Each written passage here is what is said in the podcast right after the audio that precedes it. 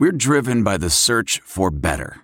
But when it comes to hiring, the best way to search for a candidate isn't to search at all. Don't search, match with Indeed. Leveraging over 140 million qualifications and preferences every day, Indeed's matching engine is constantly learning from your preferences. So the more you use Indeed, the better it gets. And listeners of this show will get a $75 sponsored job credit to get your jobs more visibility at Indeed.com slash match. Just go to Indeed.com slash match right now and support our show by saying you heard about Indeed on this podcast. Indeed.com slash match. Terms and conditions apply. Need to hire? You need Indeed. I'm hoping the Big Ten has to modify their system for us. Probably like getting grade 10 sandpaper rubbed on your face every day. I mean, we say it all the time, whether, you know, there's two types of turds. You're a sinker or you're a floater, but you're still a turd, right? I mean, Um, we're, we're, we are about players and players playing the plays and not necessarily the plays. Welcome to the Varsity Club podcast. My name is Derek Peterson. I've got my bosses with me this week for the second week in a row. Brandon Vogel is here. Brandon, how are you? I'm doing okay. I did a dumb thing before we started this. I had about 10 minutes or 12 minutes before we were scheduled to record. And I was thinking, how can I use this time efficiently? So I decided to mix up some bread because I need to make bread for uh, the Christmas feast, which is fine. Like, you know, it came out like it always comes out. It was good. But then I realized about halfway through it, I started a ticking clock that is going to serve as our official clock for this podcast because once this dough reaches double its size, we got to be done because I got to knead it at that point. If I don't, it'll get flabby. To let you know that I'm serious about this, I brought it into my office to monitor its progress. So, just letting you know that is the uh, the ticking time bomb for this this show. Remarkable. Amazing. Also joining us, I don't think she has a ticking bread time bomb. Uh, Erin Sorensen. Hello. How are you? Hi. I'm good, but I will say I don't I, I'm not making bread. But Brandon, weirdly enough, I somehow got down I somehow fell down the bread making algorithm. I got sucked into it on TikTok last night, and there's a lot of really, really interesting ways to make bread. I don't know how I got there. I certainly didn't leave very quickly, but there were a lot of people doing some pretty cool things with sourdough. Yeah, I I got into that pre-pandemic and then we moved. So I like threw out the sourdough sourdough culture that I had been nurturing for a couple of months and I just haven't brought it back, which doesn't make much sense, but you know, they zig I zag. Everybody was doing sour sourdough back in uh back in May, so I couldn't I couldn't hop on the trend. Yeah, I was gonna say we've like jumped into a time machine and gone back to like early, early lockdown pandemic months. You know how you know it's been like the longest year ever is when people with their year in review on things like TikTok are just playing songs that were very popular in like April, May, and everyone is nostalgic for that. My favorite thing is right now there's like people are nostalgic for like um early pandemic aesthetic. That's like an actual thing on social media or early lockdown aesthetic. And it's like fitness classes on YouTube, baking bread, um, and just any of the other random things that we try to keep ourselves busy with. And now everyone's just like sitting in a dark corner in their room somewhere trying to get through it. we were Um, better versions of ourselves for like two weeks this year.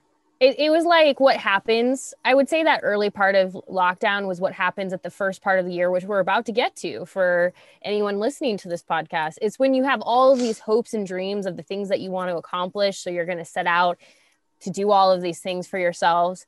And then after two weeks, you're like, yeah, I'm good. I'm going to I'm going to hard pass out of this stuff. That's what I feel like people are nostalgic for. Those 2 weeks where we were the best of ourselves and then we went back to just being terrible. My only great. my only remaining dream for 2020 is to because I didn't do this back in the spring when everybody else was, but weather's supposed to turn a little bit, so I have no plans to go anywhere. Is to turn a pillow into couture. Oh, oh, I know what you're talking about. Oh my god, please do. I had a gym routine going in like the summer months. I was going twice a day. I had a sleep schedule that was a decent, normal human being sleep schedule. That has since fallen by the wayside. Um, when January starts, Alex and I are going vegan, which is something that we're like slowly easing into lately. Like I had plant-based burger burgers for the first time this week. They were an experience, so we'll see how that goes. Um, lots of damage to undo over these last couple of months in because you know what happened. Stuff. No matter how football weird this year got, got football started. Yeah. I mean, there's just nothing you can do about it. Football wrecks all of us, even in the weirdest of years. Brandon, we talked in November around Thanksgiving time about your turkey takes. I'm curious, do you have any like traditional Christmas meal? You saw you talked about a Christmas feast. Do you is, there a traditional meal that you make every year or does it kind of just alternate? My family does meatloaf every year, meatloaf and potatoes. Is there something specific that is in the Vogel household that has to be there every single year? Yeah, against Christina, my wife's perhaps preference. Uh, my family, like Christmas Eve, was always kind of the big, the big meal, and because we usually like where I grew up, my grandparents were both really close, so we'd end up at one of my grandparents' house, and it would be like their problem to deal with on Christmas Day. But on Christmas Eve, my mom would always make prime rib, so um, I have begun doing that over the last like four or five years. Um, Christina doesn't love prime rib. She'll eat it. She basically allows me to do it because for some reason it's it's important to me. So that's what I'm doing. That's been sitting in my fridge aging for uh, about a week now. Um, after this is over, I will probably go season it. So it has you know 24 hours to take on whatever flavor it's going to take on. But you don't want to do too do too too too too much to uh, a, a standing rib roast because those those are pretty expensive.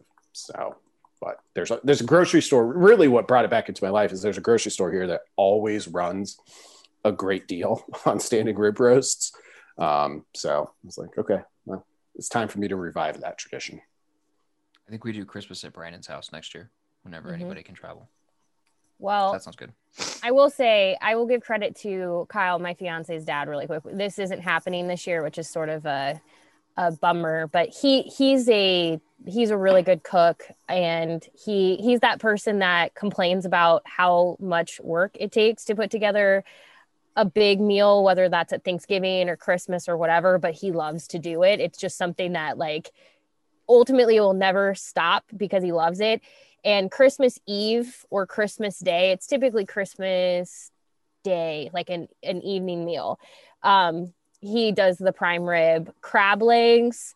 Um, I mean, every kind of side you can imagine. And it's it's one of those things where there are not enough people for the amount of food that is made, but it's just like, well, I need to also do this thing too. And this is on top of he usually has stuff all day long. So like breakfast casseroles, um, sandwiches, everything to lead up to the moment that you're going to get more food than you could ever humanly consume, like possibly consume. Um, but I'm sad that we won't have that this year. And I'm sure he's sad that he's not making it. So um, at some point we can do the Brandon Kyle's dad extravaganza and like everybody under the sun can come eat. I'm weird in that I will go an entire day without eating, and then Alex will ask me about it at the at, at like nine o'clock at night and be like, "Did you have an actual meal today?" And, I'll, I'll, think about it and be like, "No, I actually didn't." So Christmas Day for me is more about watching NBA basketball than it is about food. So, sorry. Um, in case you guys, being the people that are listening to this podcast, uh, haven't noticed, we are talking about Christmas as if it is a thing to come and not a thing that is either here or has passed. We're recording this on a Wednesday. You are listening to this if it's on Friday when this podcast gets posted. Merry Christmas, Happy Holidays. If you are able to be spending it with your family, I hope you're able to get back safely. I hope everyone's doing well. Uh, if you are not with your family this year, I hope the family is good. I hope you are safe. I hope you are still having a good Christmas, a good holiday season, and, and next year we'll be able to return to some some normalcy and you'll be able to see some family. If you're listening to this on Saturday, let me know what Christmas gifts you got. Those are the big things. So happy holidays to everybody. Thank you for your support all year long. We wrapped uh, this past week, we wrapped another Nebraska football season. Thank you. I just want to give a quick thank you to everybody that reads hailvarsity.com, that subscribes to Hail Varsity, that gets the magazine, that follows our stuff, that subscribes to Brandon's podcast, Erin's podcast, all the other podcasts on the Hail Varsity Network. Um, thank you to all of you guys for your support for another year. It was a weird year, but we made it through. Guys, we are going to talk about the college football playoff here in a little bit. Uh, but before we get to that, I want to ask both of you, Brandon and Aaron, lasting memory from this weird Nebraska football season. It ended with a 28 21 win in New Jersey over Rutgers. It's kind of a meaningless game, depending on how you view those sorts of things. Um, last Friday is when it ended. So we've had, oh, a few days to kind of reflect on the season. Um, Erin, you go first. Do you have a lasting memory or something that's going to stick out in your brain when you think about the 2020 version of the Nebraska football Cornhuskers? There are a lot of things, and I've since you told us you were going to ask this, we didn't. I, I've been thinking kind of what I would like to remember from this season, and there are a lot of ways I can go go through this from how it came to be, um, how it ended, everything in between. But the one I, I'm going to say, I, I hope will be a lasting impression on the season is Collin Miller. And I'm not talking about his injury itself. And I know we talked about this previously on the Varsity Club podcast, so I won't I won't deep dive too much into it.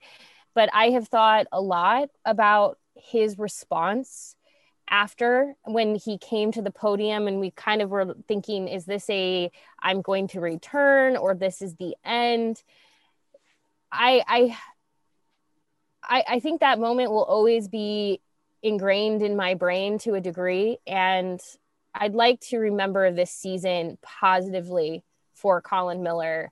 And I hope it's a springboard for whatever is next in his life. And uh, hopefully, we get to be privy to watching that uh, unfold. And I will just say one last thing about him. He managed uh, to make it home for the holidays. He's in Indiana and he shared a photo of himself outside of his house just like spinning around. And I don't know how to explain the look on his face. He shared this on Instagram stories, but he looked at peace. And obviously, I'm projecting, but it felt like after this year, just to see some comfort and peace on someone's face, especially after they've gone through so much, he would be, I think, how I would like to remember this season is a lot of bad things happened but sometimes really good things come from really bad things. And I think a lot of good is to come for collin Miller. So that is how I would like to remember the season is sort of through the lens of collin Brandon, where are you at?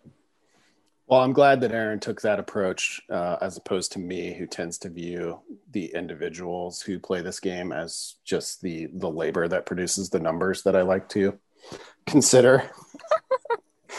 um, for, for me, 2020 goes down as a year where whatever your list was of Nebraska's weaknesses as a football program, you took that list and increased the font size to 20 and put it in bold. I, I think that's what it was. And it I, I don't know that it changed that list drastically, like a lot of what we thought was plaguing the program, or at least not plaguing might be too strong, preventing it from the win total it hopes to have one day. Uh, all got exaggerated or just brought into clearer focus. Uh, you know, I, in the December issue of, of the magazine, I kind of made my case for, hey, if if you buy into kind of the company line of we're making progress here, here are some reasons to think that. I personally think that, though it's always kind of going back and forth between, yeah, I can see what you're saying, but also it's clearly not here yet. So this year, this year brought all of that to the forefront. You know, I we were chatting about it in Slack a little bit, like SP plus power ranking that I probably look at most often ended up with Nebraska as with a rating of 7.9. So that's basically eight points better than the average team, despite the record. Which was exactly the same as Northwestern, which looked like it was going to beat Ohio State in the Big Ten championship. Now, I'm not saying that that's like what it is, that that's gospel. It's just one power ranking. But but this year, when I think back on it, was the year where you you lost a little faith, I think, among the Husker faithful. But there's still, and, and the problems are glaring, and there's no easy fix for them. But I do still think Nebraska's trending upward a little bit, uh, though I might be one of the few who are in that camp. Nebraska's other or ESPN's other formula based metric FPI has Nebraska 45th with the 15th toughest schedule in the country this past season. So if you're if you're looking for reasons to agree with Brandon, like you don't have to dig too deep into the numbers, it seems. So yeah, it's it's uh most people, you know, it's like you got to win games and i get that. And eventually that time is coming.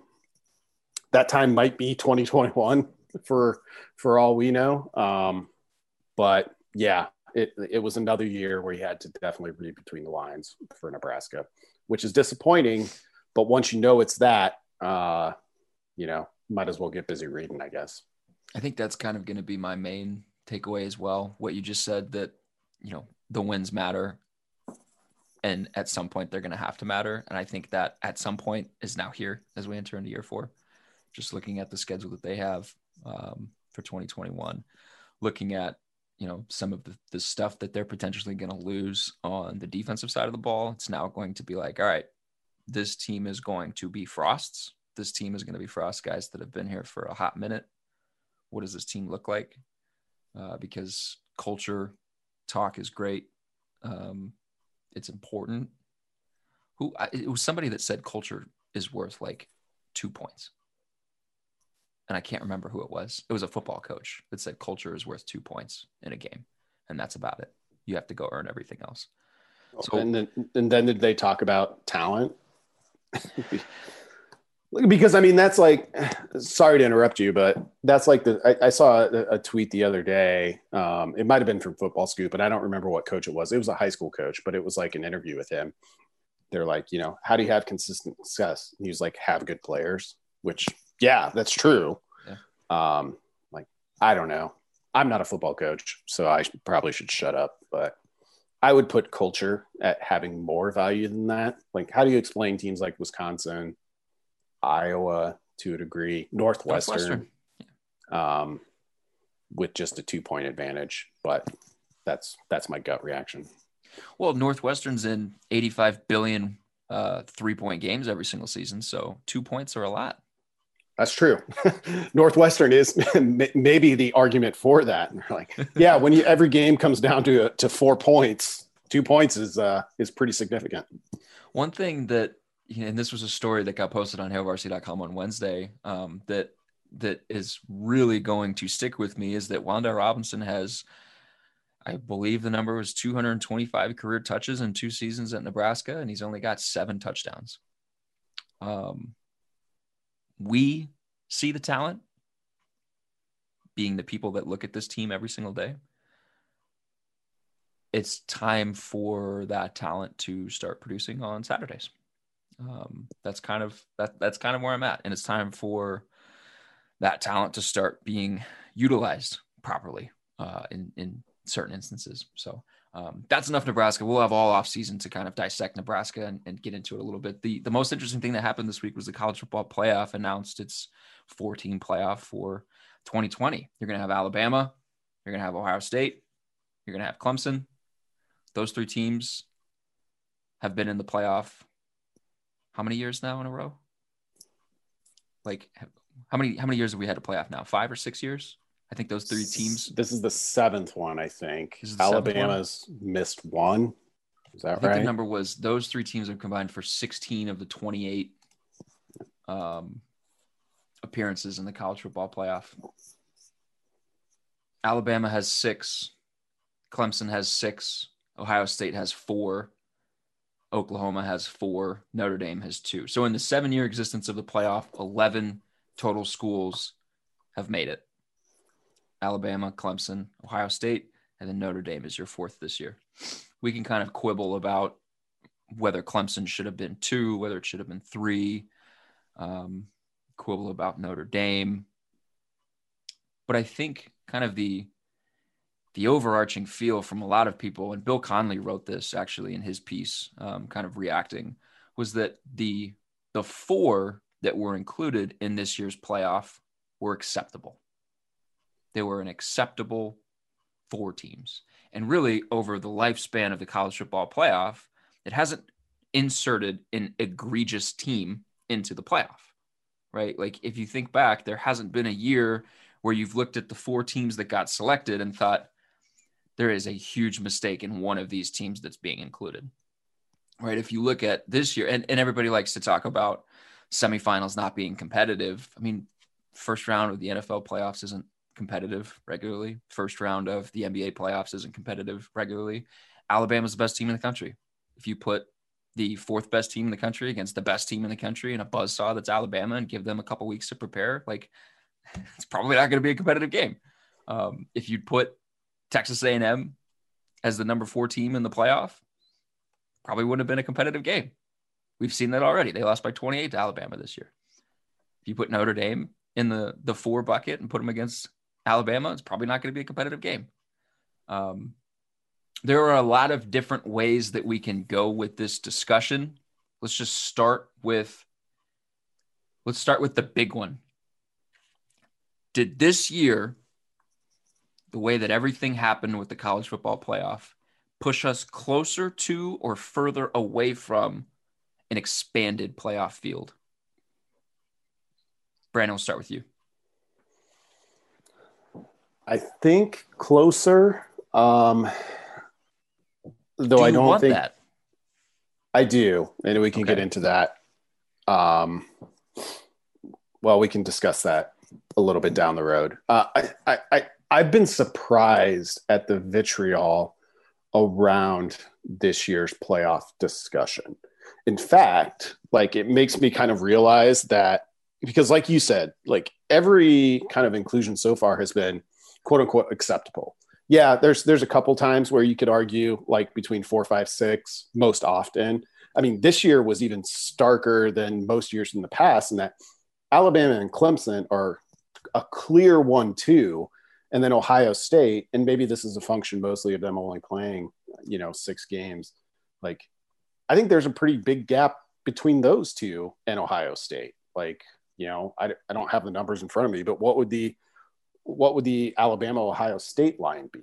Like, this is a good Ohio State team, but it's not what it was last year, um, and even some years prior to that. So, like to the point where at, at points this week, I was wondering, I was like, did the Athletics send around an internal memo saying like we are going hard on the playoff committee this year because it's been exceptionally hard and I, I just I, I, I understand it uh, to some degree. Like I'm more frustrated at this point with the talk around the the playoff selection than I am the playoff selection itself, because the process is kind of inherently irrational.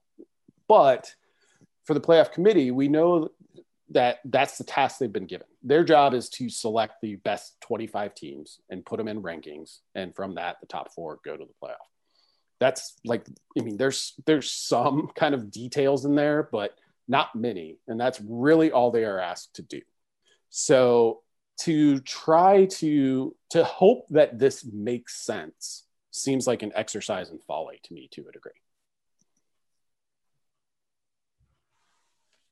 Yeah. Because I was just thinking about it. Think about an argument against what they did, and you'll come up with like, well, they did this, and that's what you're arguing for. So, like, if you talk about, well, it shouldn't just be the four quote unquote best teams that the committee looks at and says, well, these we thought these were the best teams in the beginning of the season. We ranked these one through four, and then they're just going to remain, and, and it doesn't factor in playing well at the end of the season. If like that's kind of your argument, or or building at the end of the season, then can you get mad at Oklahoma ending six because they were quote unquote building and playing really well? But you could also make the argument that it's it's bad that they kind of pencil in Alabama, Clemson, Ohio State, Notre Dame as the four best teams in the beginning of the year.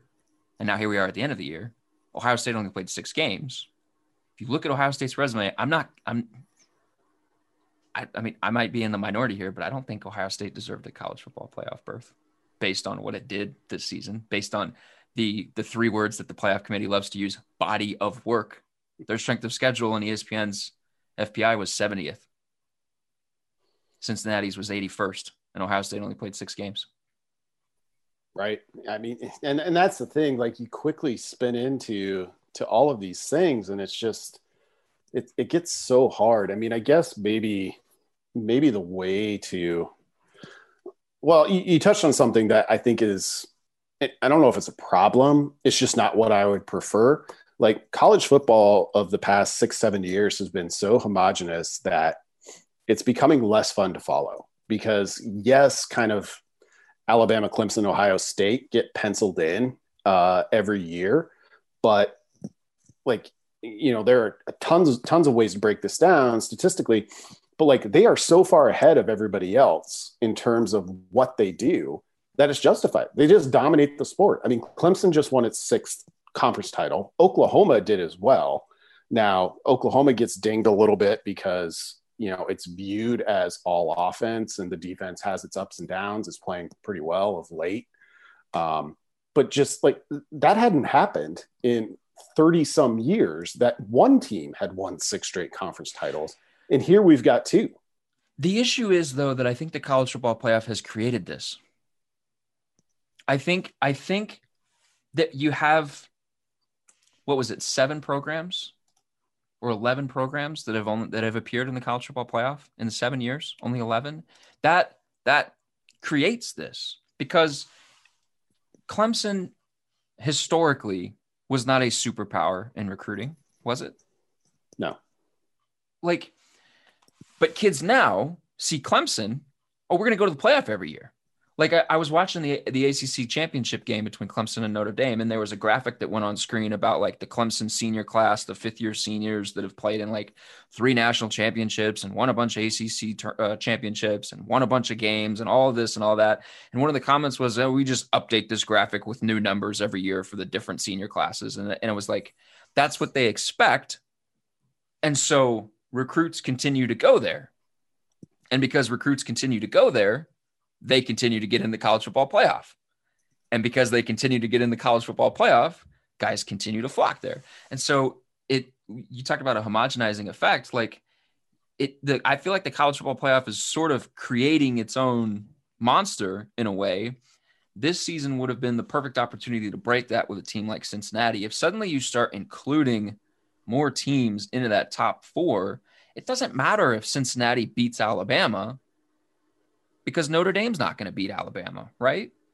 Like both of those games probably would have been. I mean, you're in garbage time, late third quarter or early fourth quarter, probably. But if you include Cincinnati, all of a sudden you have Cincinnati saying, We made a playoff.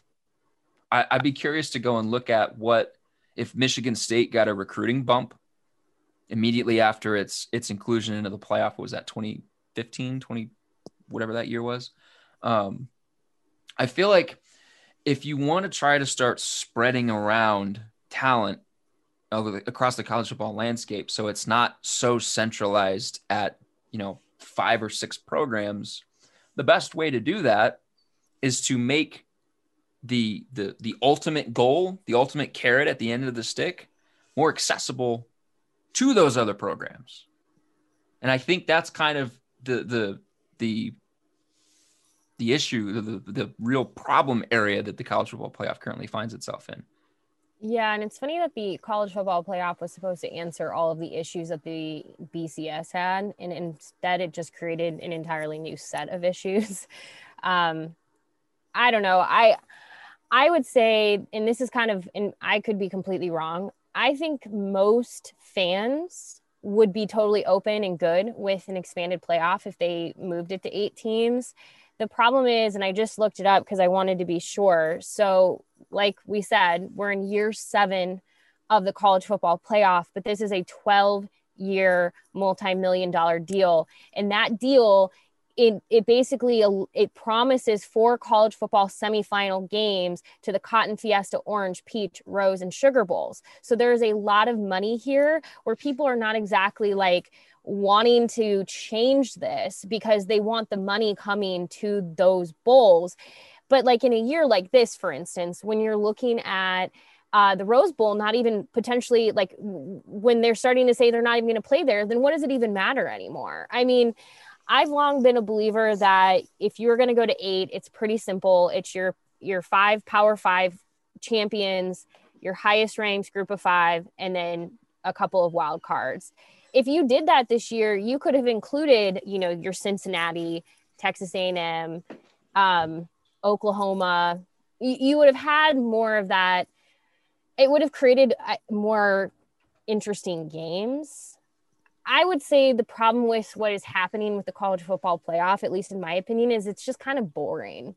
There's just like, you know who's going to get in, and there's no reason that Alabama and Clemson, first and foremost, should not be included. When we talk about did they get it right, the only way they would have gotten it wrong is if they didn't include those two, because those are the two that probably should be there. As for who the other two are, it's kind of a crapshoot depending on what team you like. Um, but it's kind of boring at this point. It's like you know what to expect every year. There's really you go through these big you go through the big facade of the Tuesday unveilings of the rankings and it's like for what? For what? Because the likelihood of somebody getting into it that is not really in that like core group is pretty limited. Maybe you get the champion of one conference, one Power 5 conference because they had a really good year. But I think at this point, seven years into it, and I understand there's five more on this contract before maybe people are like really considering it, but an eight team playoff at least would give you a little bit more excitement. It would it would spread the talent pool out a little bit more where people might say like, "Hey, it's now possible for me to get into the playoff if I'm at a group of 5. If I'm at this school, I actually might have a chance."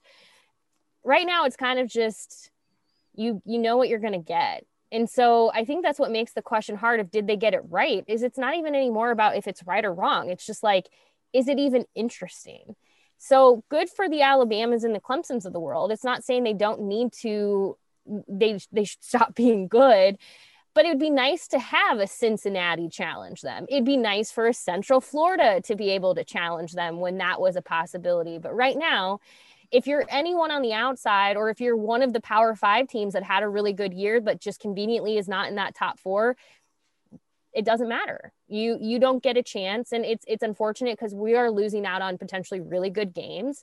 But think of the ncaa basketball tournament. When you have that team who is the last ranked team who manages to beat somebody and everyone is like it just it creates like one your viewership is going to skyrocket with that. I just don't really fully understand the resistance outside of people just not wanting to give up the potential of the money they know they have right now with these bowls because i think most fans at this point would be okay with expansion. I, I really do.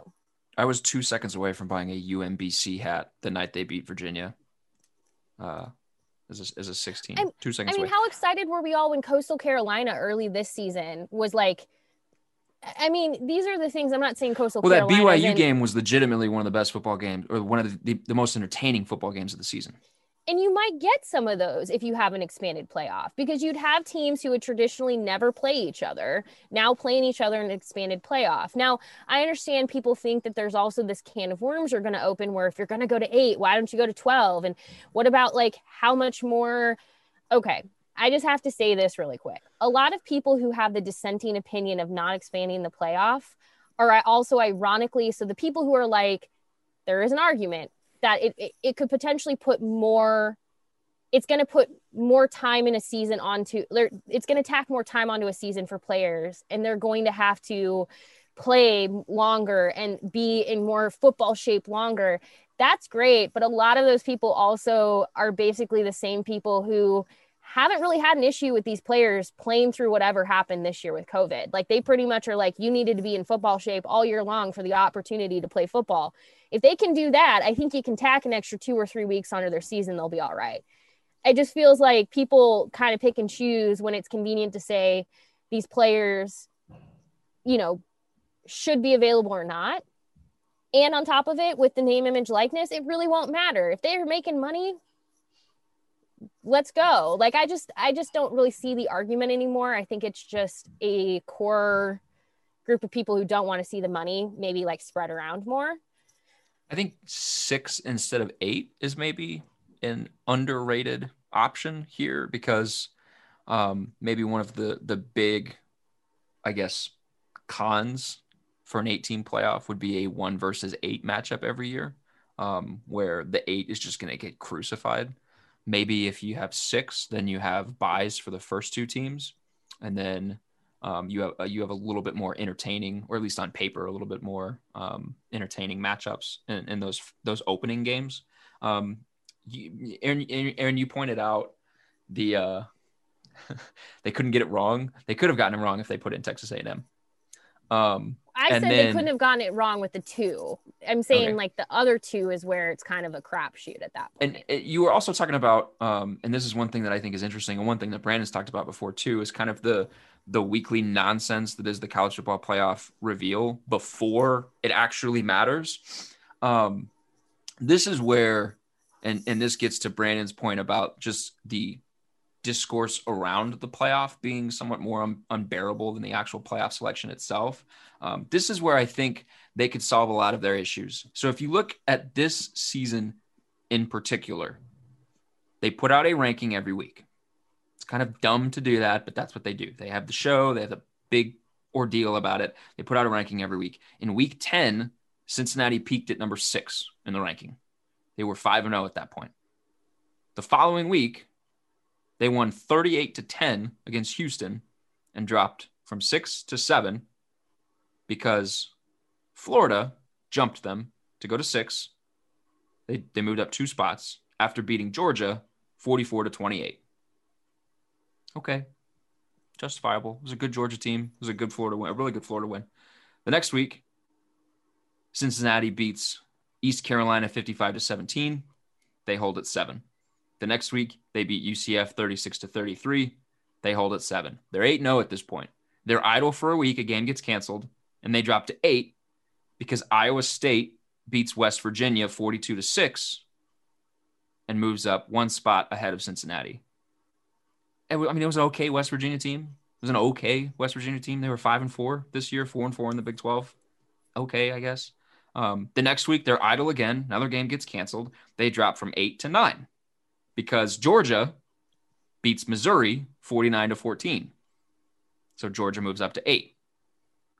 Missouri that week moved into the top 25 because of a 50 to 48 win over Arkansas, in which they scored 27 points in the fourth quarter. So, like, we can argue the merits of Missouri being a top 25 team based off of what it had done in the last two weeks. And the week before the Arkansas win was a win over Vanderbilt, which is one of the worst Power Five teams this season. So, since he doesn't play and it drops, Ohio State doesn't play and it holds. Now we're in a situation where you look at the final playoff rankings and Cincinnati is below a couple of two loss teams. You look at Coastal Carolina, they're below three loss teams. If the College Football Playoff Committee had just released the final rankings this season, how many people would be upset with where Cincinnati's at? A lot. Um, I more. You think more so than now? Well, I I don't know because I guess I see both both sides of it, um, and it drives me a little bit crazy of people who are like absolutists of who and, and this is basically what the committee is and it's the the biggest thing that i take issue with. Like i don't take issue with a lot of what the committee does because it's kind of an impossible task. It'd be like saying hey hey guys we are a three person committee. We are the three person movie committee and we're going to decide the four best movies of 2020 like yeah we can do that. We can talk it out and come to a consensus but it would just be like well yeah this is what we think which is all they're asked to do. The problem is is like there is no viable path for the G5 to get in here. Like it's ridiculous. Cincinnati, based on multiple multiple power rankings, would be favored over every team in the Big Ten except for Ohio State right now. So tell me, tell me more about how they didn't play anybody and about how they're just not good enough. Like, yes, okay, their schedule is easier than what Alabama faced or Clemson faced, or but they also recruit at a drastically lower level. For me, it's it's like I'm looking for teams that are excellent based on where they're at. Um, and if you're that, that's reason enough for inclusion for me. So, it, it, like if if the if the college football playoff committee, which is still owned by the same group that ran the BCS, I mean, it's it's basically the powers that be are just like, no, you cannot make it in if you're a Cincinnati, if you're a UCF, if you're a Coastal Carolina, if you're a BYU. Like, I have a huge issue with that. Like, that is not college football to me.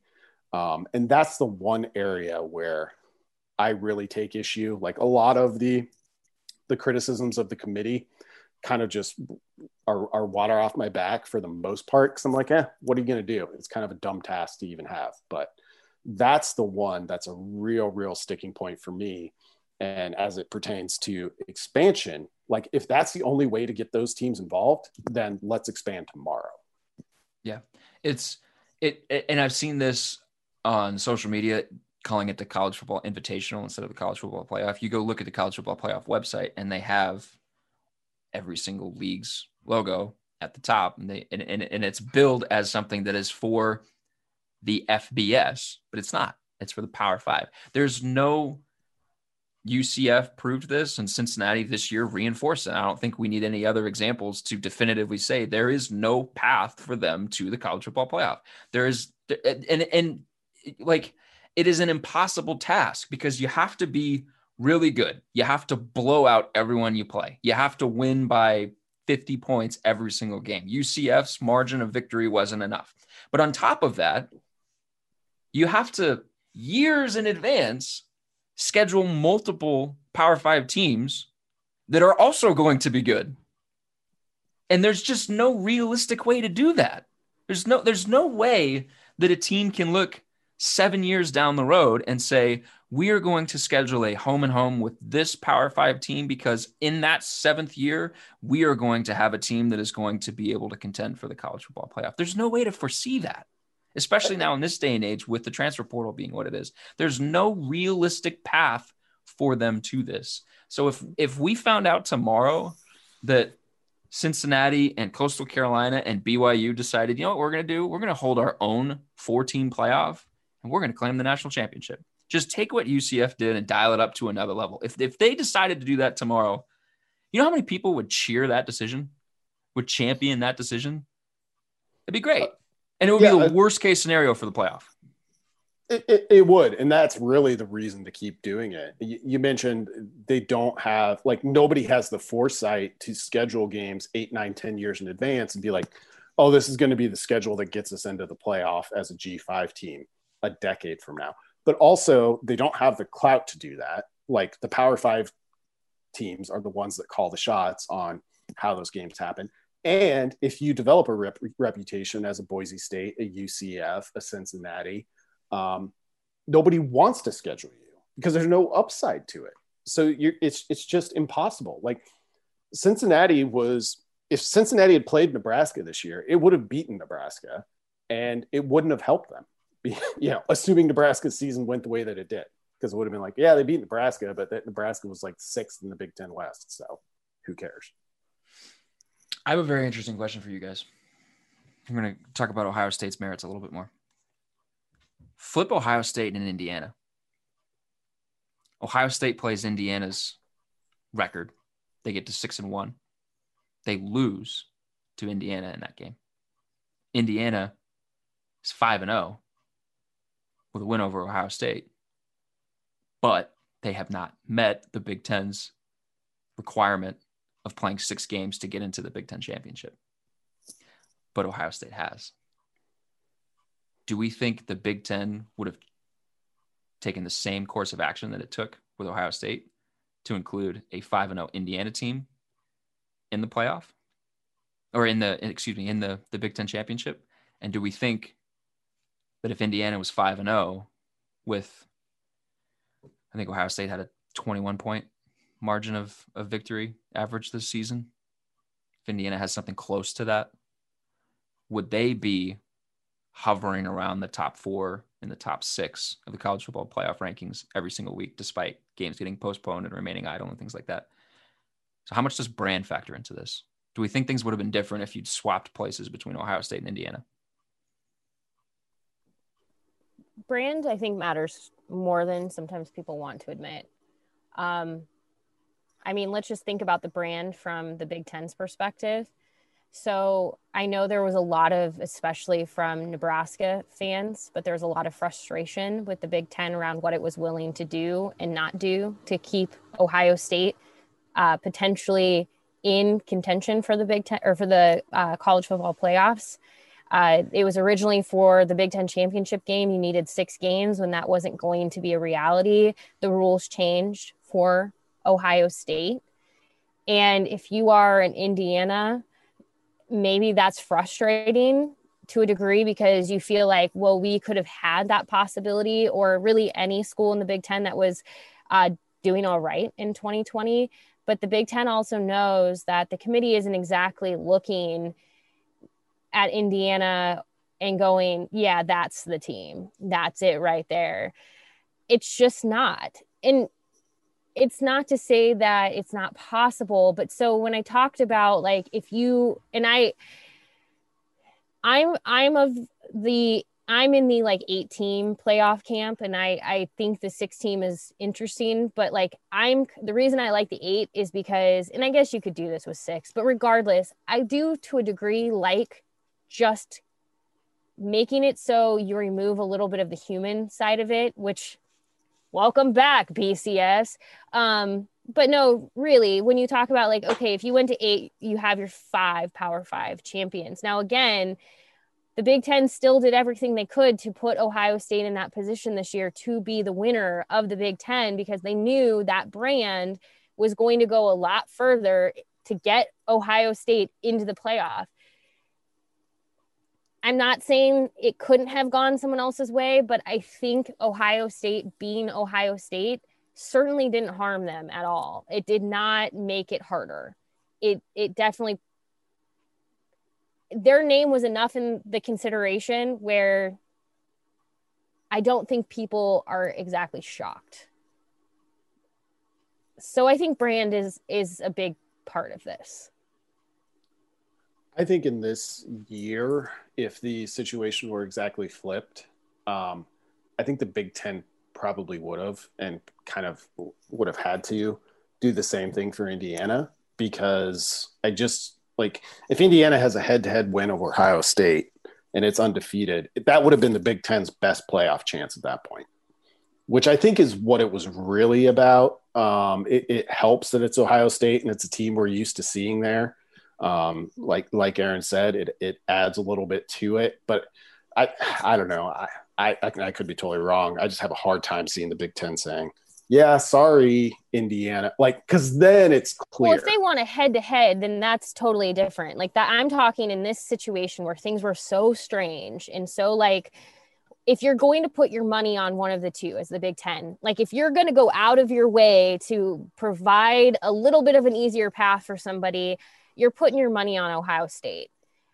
But if Indiana had one head to head, it doesn't matter then because Indiana has it. But I don't think the college football playoff committee at that point is exactly looking at Indiana and going, ooh, sexy team, let's put them in. I think they would have potentially looked elsewhere before Which considering kind of Indiana. That so yeah. I agree with you.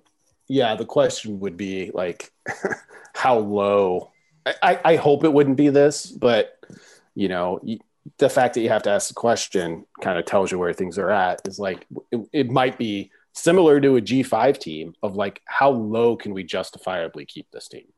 Because you, you go back to 2017 you know with scott frost and ucf like he made no bones about it. He's like yeah i think they purposely kept us low so they didn't have to deal with it. I think it would be a different a little bit different in a big in a power conference, particularly the Big Ten, which is you know along with the SEC, the two heavyweights here. Um, but who knows? I mean, if the situation were exactly reversed, Indiana is Ohio State and Ohio State is Indiana, meaning the Hoosiers have that head-to-head win, but one less game. Like, if if the Big Ten doesn't allow the Hoosiers in, then it's telling you what you know we have to. Some people tend to infer from changing the rule, which is like, oh, it's all about Ohio State. That would be incontrovertible proof that it's all about Ohio State. Yes. It's a very interesting what if that like my gut says I think the Big 10 would still change the rule to put in the team that had the head to head win just because it was a division game. That's what my gut says. But my gut also says that the college football playoff would kind of do what you're talking about, Brandon, and that be like, instead of, okay, is this team actually one of the best? To be, okay, how low can we justify keeping this team? Um, that being said, that's not anything that, that I can say definitively because it, this is a hypothetical and, and we, we don't know. Um, it's just uh, this is a system. We had a we had a, a tough system before. Um, I think about 2011 when Iowa when uh, Oklahoma State was number two in the country and lost to Iowa State on that field goal that may or may not have gone over the bar. My brother thinks it was over the bar and in, but that's a different story. And and they lose a shot at the national championship because of that one game late in the season maybe they were one of the the best teams in the country that year. Um, if we had a playoff, they probably would have been in and had a shot to go play for a national championship, but we didn't. Now we have a playoff, and teams like that don't rise the same way they used to. Um, so do, it's interesting. I maybe. Do wanna, I do want to add one thing though to what you just said about it. If you want to talk about when the playoff could have been really interesting, and when we talk about brand and where the brand value is, this this conversation with brand value has been a part of the conversation for a long time. It, it, was it existed in the BCS era as well, because I think about that 2001 Nebraska team. That it, the argument was they should not have gone to that 2002 Rose Bowl um, to face Miami.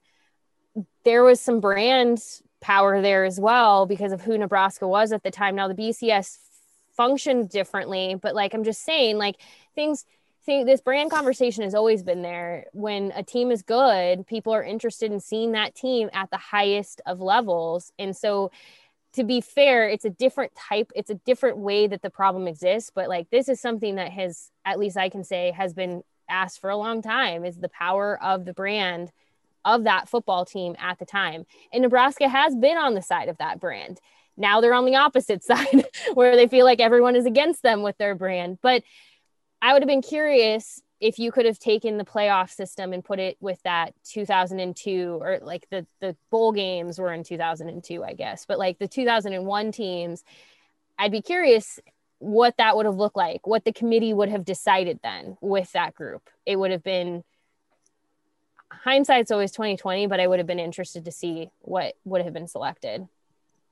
I say we just blow up the whole system and start Again? a new system. Yes, but not just like the system by which we select teams for a playoff. I'm talking the whole system. Do you guys remember the thing that I wrote in June of 2019?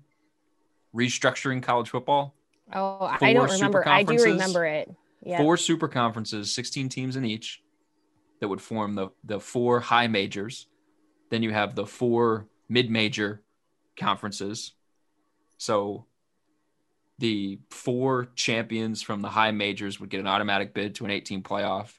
The team with the best record from the other four would get an automatic bid. And then a rotating committee, an annual rotating committee of 10 coaches would select the three at large teams to fill out the rest of the playoff. But the other addition would be a system of promotion and relegation within the four major leagues and the four mid major leagues. So it was like the the Kansas question. And the, the thing that I posed in that story was is Kansas better than Boise State? No. But Kansas plays in at least in football. Kansas plays in a vastly superior conference than Boise State does. And so for Boise State to get to a college football playoff, it would have to do so much more than Kansas would have to do. All Kansas has to do is win a Big 12 championship and go undefeated with Les Miles, and boom, you're in the playoffs. We've seen that is not the path a G5 team can take. So blow the whole thing up. That's Now, on I, HailVarsity.com. I've, I've, I've got some proposals for you guys if you want Okay. to enter, entertain them quickly. Uh, do you want a, well, first of all, like 18 playoffs would be a, an 18 playoff would be an improvement. But I- the thing I don't I like thought you about said that, 18 for a second. I was like, wow, we're going in. Okay. no, I haven't, I, I haven't well, gotten hold on. yet. How much time do we have left on your bread time bomb? Are we good? It's a little bit chilly, so um, it's not rising as quickly. So we're, we're good for a bit. Okay. Um, but thank you for asking. It's very important. I care Um, about the bread.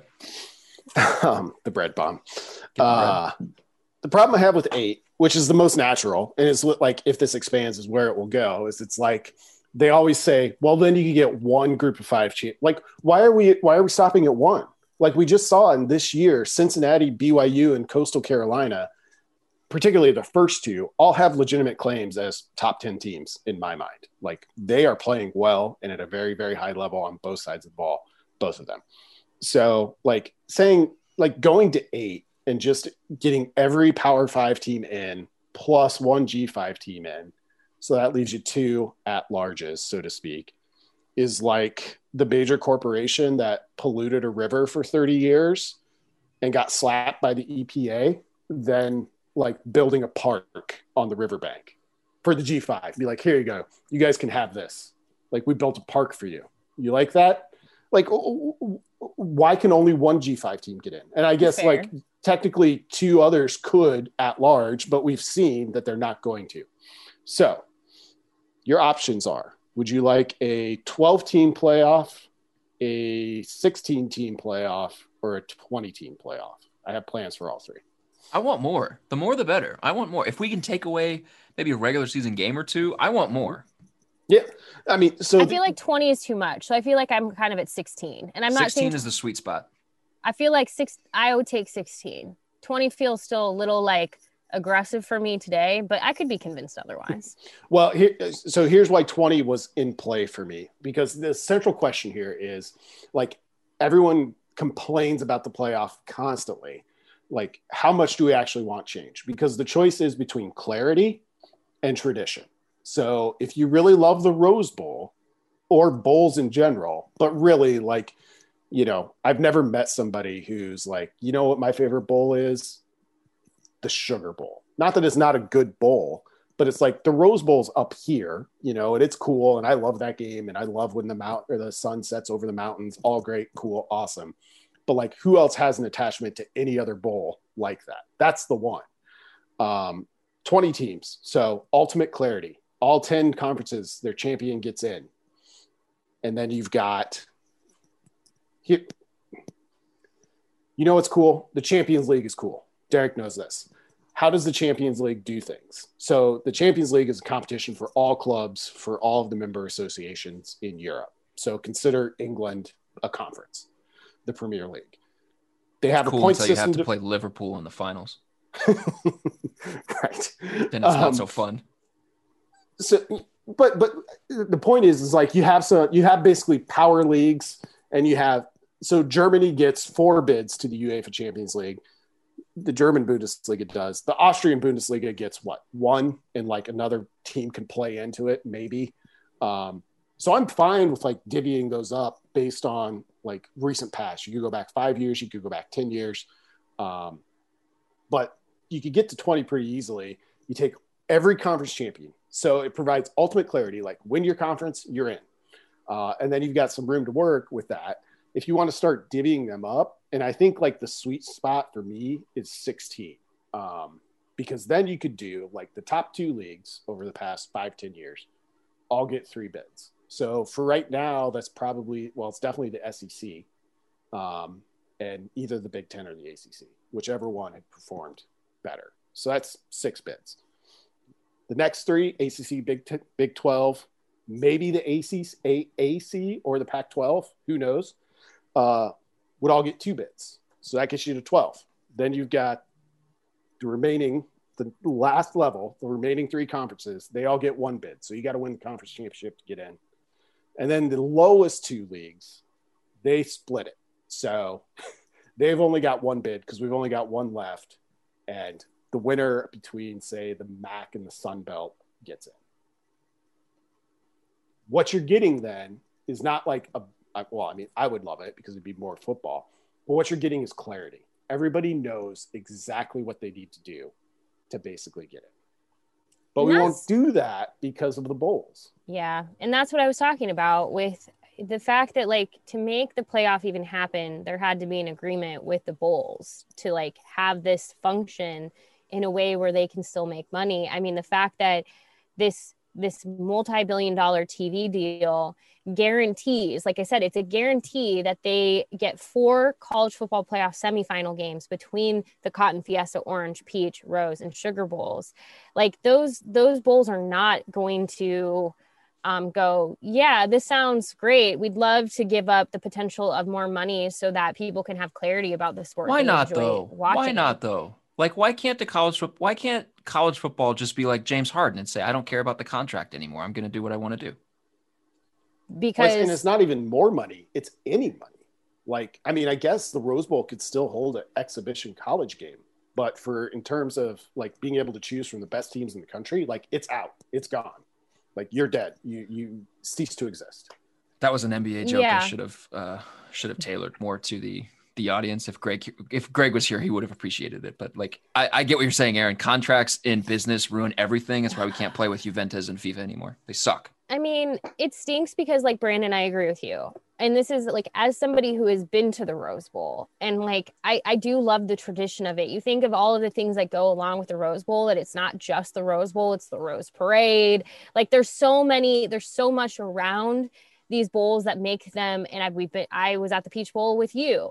Um there's so much uh pump and circumstance like circumstance circumstances. Um there's just so much like extra to these bowls. Like I think about to the bowls I've been to for Nebraska. So the Music City Bowl, the like media gift was a paperweight. Uh the the media gifts at the Peach Bowl were basically like an open bar, constant meals, a jacket. Um I mean, like it's just on a different level. They're just it's totally different. The money that is coming in from those those New Year's Six games, those specific bowls are huge. But then, like, yeah, there is the tradition level of it where I would be sad to see them go, but I don't know if I care sometimes. We got Well, a neck rest, a backpack, and a quarter zip pullover from the Sugar Bowl. So I, I, I can Wow. confirm that good have bowls give you cool stuff. Yeah, but but did either the Sugar or the Peach Bowl have a wing eating contest? That did was not. true. true. I mean, there's nothing I love being very close to a stage of offense. The absolute backup offensive and de- offense and defensive linemen eating as many chicken wings and chugging milk and feeling like you're going to be vomited on at any moment. That is a gift that I will never be able to give back. So That was that, that was the real gift from that bowl game. We got an open bar and a balcony on Bourbon Street on New Year's Eve and a Jason Derulo concert though. So it was pretty good. Well, and see, and, Jason and that and that's the thing, you know, and that's the media perspective of it. But the fan perspective of, of it is like, are you willing to give all of that up for something that makes sense? Because for as much as people complain about, oh, the committee got it wrong. Why is you know how can Louisiana be ranked behind Iowa State when it beat Iowa State head to head? And to which my answer is because, like, Louisiana is very good, but Iowa State's pretty clearly better, and they're asked to rank the teams in order from best to not worse. But How can you say they're better though if if Louisiana won? Because they played head to head and they won. Because one game results are random all the time. Like, okay, if we're going to take that, rank the following Big Ten teams for So me. then stop playing a national championship game. you could. Um, I mean, that's basically what college football was pre BCS. Are you advocating that we go back to 1997? Nebraska be playing the national title. Nebraska, I- I certainly is. I would be okay either way, honestly, because I just love college football games and I love random college football games on Tuesday as much as I love the national championship game. I have no expectation for them to be better. I have no expectation for them to make more sense.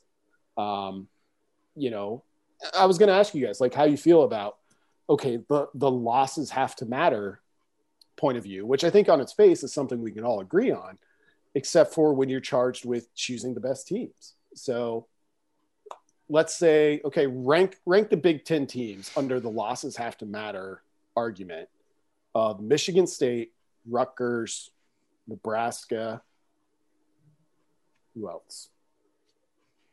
Illinois. Like, I mean, it, it becomes untenable very, very quickly. Like, okay, Florida, Texas A&M, then it makes a little bit of sense. Like, you've got a team that's literally five and six or six and seven, you know, in that range. You're like, well, Texas A&M did beat them, so you kind of got to give the edge to Texas A&M. But when you're talking about a team that's 13th in the rankings versus a team that's 23rd, like should Louisiana, no matter what, always be ahead of Ohio State or Iowa State because it won the one game it played against them? I don't think so. But that's a frequent critique, I think, of the playoff rankings that I see. And I understand it. Like, I understand why it exists. I just, like, I don't think you can do it that way in practicality. Yeah, I was sitting no. here trying to rank Michigan State, Illinois, Nebraska and Rutgers in my head based on their losses. Well, you can throw you throw Northwestern in there too. Yeah, I mean Northwestern. I'd put Nebraska probably... ahead of Rutgers and below Illinois, honestly. Well, you'd have to because Illinois has the tiebreaker. Right, and and, and that exactly. doesn't that doesn't I that because Illinois beat Nebraska. It doesn't necessarily bother me to say, yeah, a team that just fired their coach is better than Nebraska, or or I guess maybe not better, but should be ranked ahead of Nebraska if we were ranking the these Big Ten teams. But I do think the like, Rutgers team we watched was not good. They were not good offensively. They were very. But Rutgers beat Michigan poor. State, which beat Northwestern. And yeah, this, it's. Brandon, I mean, this, you're exactly this, right. It is a it is an untenable situation to be in for the playoff committee, which is why they shouldn't that, be releasing rankings every single week. Which is why maybe they should only do a top ten or only do a top four. And, that's and that should be all though, that matters. Why brand also still does play a factor in some of this because how many people, when presented with that list of Nebraska, Rutgers, um, Illinois, uh, Michigan State, and Northwestern, immediately lean toward like, well, Michigan State should should be good. Like there are just certain teams that because of their history or because of who they are, there's just an like the the initial gut reaction is it's it's it's hard for me to think Michigan State is where it's at because I I feel like Michigan State should be better. So like from just a complete like biased perspective, like it's hard for me to think like should Michigan technically be ranked below Rutgers? It's Rutgers and that's part of the issue with brand because it's the same i know nebraska fans talk about brand all the time with like what people outside of nebraska think about this team but i will say nebraska for better or worse still has its brand to a degree because if it didn't people wouldn't care the day people stop caring about nebraska and stop complaining about every little thing nebraska does and like talking about how this blue blood has fallen from grace and all of this stuff is a bad day because that means the brand has essentially completely shifted away from it. So there there are people who are like it is unfathomable that Nebraska can lose to Rutgers or be ranked lower than Rutgers because it's Nebraska. But here's the thing there are teams like Rutgers who are sometimes, not in this case with Nebraska, but are going to go beat teams they shouldn't. And then the whole brand thing comes into play because then you're suddenly like, but it shouldn't happen that way. I, I have I have, Brandon, I have a quick question for you guys, and then uh, I probably need to knead. That's N E E D K N E A D. Incredible. Um, the bread bomb. It's, we're getting, close. We're get, we're under a minute now. Um, not literally a minute, but um, ten team playoff, which means basically an eight team playoff with a play in game. Okay. Only conference champions. Do you guys like this better or worse than the current system? The only way in is to win your conference. I like it's it better than simplest the, way than the four than the four team selection that we have right now. Because if that's the case, I would take it.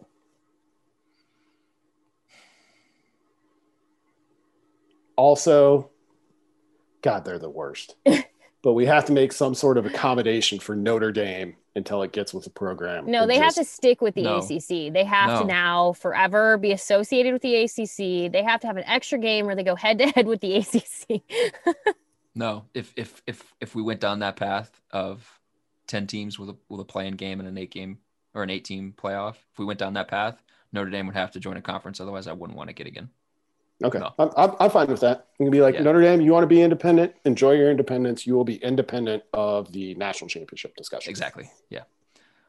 I don't know that I would like that though. It would provide clarity. There would It be would. no there would be no arguing. This podcast wouldn't exist because we wouldn't have anything to talk about. It would be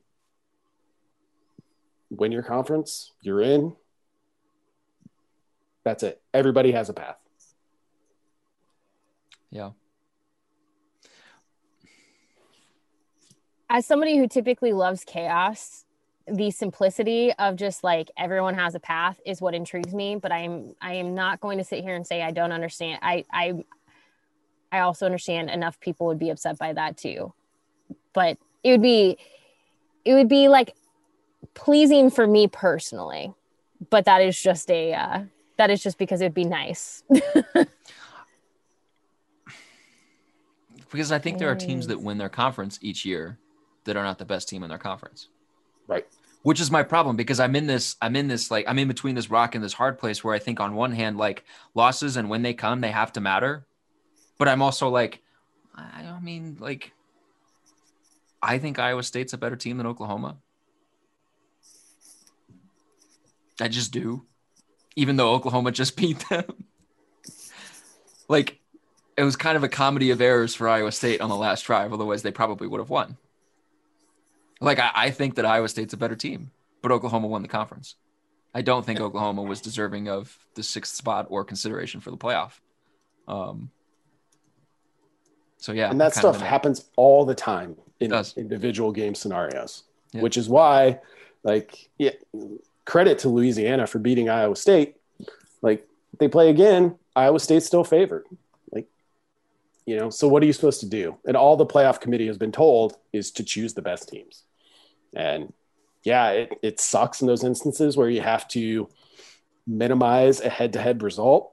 But unless we're willing to go there where the only thing that matters is the head-to-head result we can. Um, but you're going to end up with some really wacky playoffs then. Yeah. Hmm. I think we will see an expanded playoff here in the next probably five years. I think we'll get there, maybe sooner. I don't know. Um, Brandon, you got to go. You've got bread to knead. Erin, you've probably got work to do. I'm sure. Um, okay. Why do don't I, always have was, the work okay. to do? Well, I don't know. I mean, we all have work to do. I'm just it's going to take me 10 minutes to knead this bread. so Brandon's I mean, if you guys just do. want to vamp for 10 minutes i can come back I don't think I can vamp for 10 minutes. I don't know what else to talk about. I'm now sitting here stumped by this this proposal of yours of a 10 team where only conference champions get in. And if that would be I'm going to sit and think about this for the rest of the day. I wouldn't spend that much time on it. It's like the extreme version. It's my way to be like, okay, what are you actually comfortable with? And I'm not talking about you guys in general. I'm talking about the general you. The Champions League one, though. Think about that. What if the SEC gets three bids and the second best league gets three bids, and then you just go from there? You're just out here trying to exclude the Pac-12. No, I'm not trying to exclude can. them. I'm trying to make them earn three bids in the same way that you're like, okay, if you finish in the top four in the Premier League, you're in. Like, you know, that's what I'm trying to get to.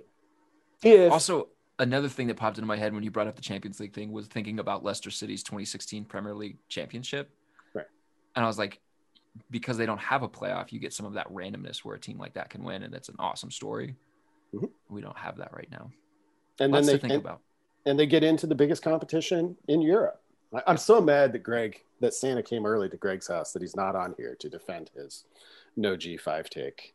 Yeah, I was really looking forward to that. in Greg's Greg's playoff, you can go listen go listen to Greg's podcast, straight up breakdown. He he uh, discusses this, and now I'm going to put words in his mouth, even though I listened to it and tried not to. In Greg's playoff, it's Amazon and Google and Walmart, Red Bull. Red Bull, yeah, Amazon, Google, Walmart. Oh, Facebook. Greg's Greg's playoff model is to root for Facebook. Wow. And no one is doing that. wow. Greg is. Greg is in a college football context. Greg, We should- Facebook is bad. I'm not, We need- not you know, if, if he hadn't bounced on the podcast, I would feel bad about calling him out. But since he did, I would not. Uh, we should take away his podcast. Just leave. just give it to Jay. Jay just gets to have sole ownership, host hostmanship. Hostmanship. Yeah, we Jay's might, the only might, host of that podcast now. we might we might give we might give Greg some some uh, sanctions like Dan Mullen got. He might have Yeah. to be off in January. Yeah. Just Jay solo show. He can be there. He just can't have his mic on. No, he's still got to drive to Omaha for the studio every single week. He just can't talk. Poor Greg. And the best part Uh. is, as you know he's listening to this. So hello. Hi, Greg. Thanks for thanks for ducking the podcast. Um, we Enjoy you your gotta go. Peloton treadmill. I have to get the mailbag loaded. A little behind the scenes for for Wednesday afternoons when we're recording this. Thank you to everybody for listening to this. Thank you to all of you guys for listening all year long, for reading HailVarsity.com all year long. Like I said in the beginning, um, I'm not sure yet. We still got to talk about like what the the podcast plan is next week. Um, I don't really have anybody kind of penciled in as somebody that's going to be on the podcast next week, but I think I will still be talking to you next week. So subscribe to all of this stuff hailvarsity.com backslash network is where you can find all of the podcasts. Brandon, thank you for coming on. Erin, thank you for coming on. We will talk to you guys Thank next you. week. Thank you. Happy holidays. Happy New Year.